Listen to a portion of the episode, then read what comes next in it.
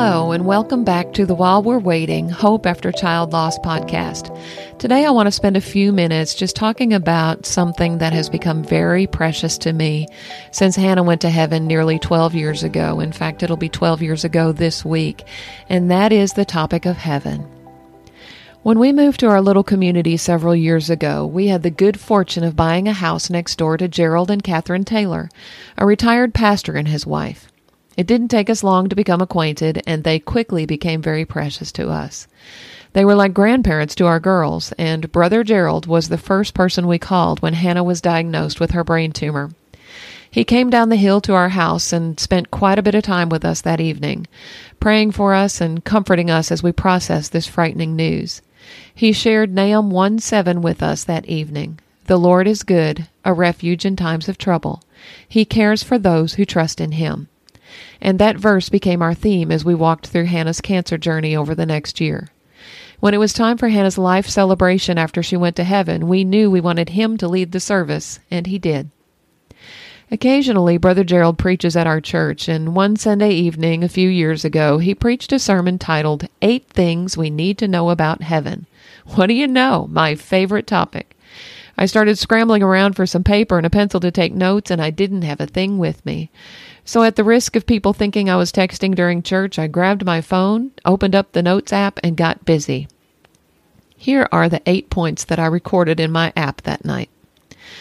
Number one, heaven is a real, actual place. John 14, 2 through 3 says, in my Father's house are many rooms. If it were not so, would I have told you that I go to prepare a place for you?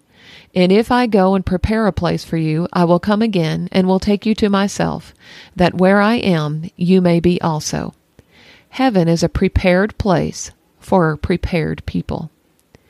Number two, heaven is always described as a perfect place.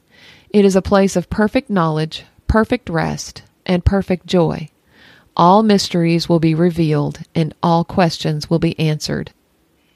I really like thinking about how wise Hannah must be by now. It doesn't bother me a bit that she has far surpassed her mom in knowledge. I look forward to her teaching me some day. Number three, heaven is a populated place. Revelation 7 9 and 10 says, after this I looked, and behold, a great multitude that no one could number, from every nation, from all tribes and peoples and languages, standing before the throne and before the Lamb, clothed in white robes with palm branches in their hands, and crying out with a loud voice Salvation belongs to our God who sits on the throne and to the Lamb. What an awesome thing to think about, isn't it? Number four, heaven is a permanent place. The Greek word used in John 14, referring to my Father's house, specifically refers to a permanent dwelling that never changes. Number five, heaven is a beautiful place. One of the costliest, most valuable substances on earth, gold, is so common there they make streets out of it. Revelation 21 2 says, And I saw the holy city, New Jerusalem, coming down out of heaven from God prepared as a bride adorned for her husband. Heaven is full of the beauty of holiness. There is nothing there that can defile it. Number six, heaven is a place of unbroken fellowship. Yes, we will have eternal fellowship with our friends and loved ones and our children who have gone on before, but we will also have eternal fellowship with God Himself. 1 Thessalonians 4:17 says then we who are alive who are left will be caught up together with them in the clouds to meet the Lord in the air and so we will always be with the Lord. Number 7. Heaven is a place of reward. Revelation 22:12 says, "Behold, I am coming soon, bringing my recompense with me, to repay everyone for what he has done." One of our greatest rewards will be the people who are in heaven because of us. And think of the reward that our children are already enjoying there. Number eight, heaven is our home. There is no need for a passport or a tourist visa.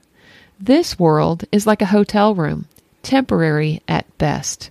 Heaven is our real home. Hebrews 13:14 says, For here we do not have a lasting city, but we are seeking the city which is to come. So that was the end of Brother Gerald's sermon. It just had eight points, but I added two of my own. So these last two points are mine. Number nine, heaven is the place we were created for. If we feel incomplete here, and I certainly do, it's because this is not where we belong. We were created for something so much better. And number 10, heaven is the place where Hannah is. We didn't lose her on February 26, 2009. We know exactly where she is. And I am looking forward to the day when I will see her again in that real, perfect, populated, beautiful, permanent, rewarding home where our fellowship will be eternally unbroken. I want to close today's episode with part of an article, part of a blog post written by Tim Challies called The Only Tears in Heaven. And I'll link the full article in the show notes below, but I wanted to share this ending. The title of the blog post is The Only Tears in Heaven. It says, What greater promise do we have than this, that in a moment God will comfort all sorrow, that his tender hand will wipe away not just some tears, but every tear. He will wipe away our tears of grief, for never again will we endure loss, never again will we have to say farewell to those we love. He will wipe away our tears of pain, for never again will we experience the suffering of illness, the agony of physical trauma. He will wipe away our tears of anxiety, for never again will we fret over an unknown future. Never again will we weep with anxious uncertainty as we consider the hazy days to come. He will wipe away our tears of despondency, for never again will we be overwhelmed by the cares of life, never again overshadowed by the darkness of depression. He will wipe away our tears of fearfulness, for never again will we need to fear the devil fear the darkness, fear the creatures of the night. He will wipe away our tears of remorse, for never again will we sin, never again will we fail to fulfill our whole duty to God and man. He will wipe away our tears of shame, for never again will we blunder and fall, never again will we commit shameful deeds that cause us to hang our heads in humiliation. He will wipe away our tears of repentance, for never again will we have to apologize, and never again will we have to plead for the forgiveness of God or man. He will wipe away our tears of envy, for never again will we be consumed with our lack of accomplishment. Never again will we compare ourselves unfavorably with others. He will wipe away our tears of disappointment, for never again will we experience the sadness and displeasure of falling short of our expectations or His. He will wipe away our tears of self pity, for never again will we feel sorry for ourselves. Never again will we become self absorbed with our own shortcomings and failures.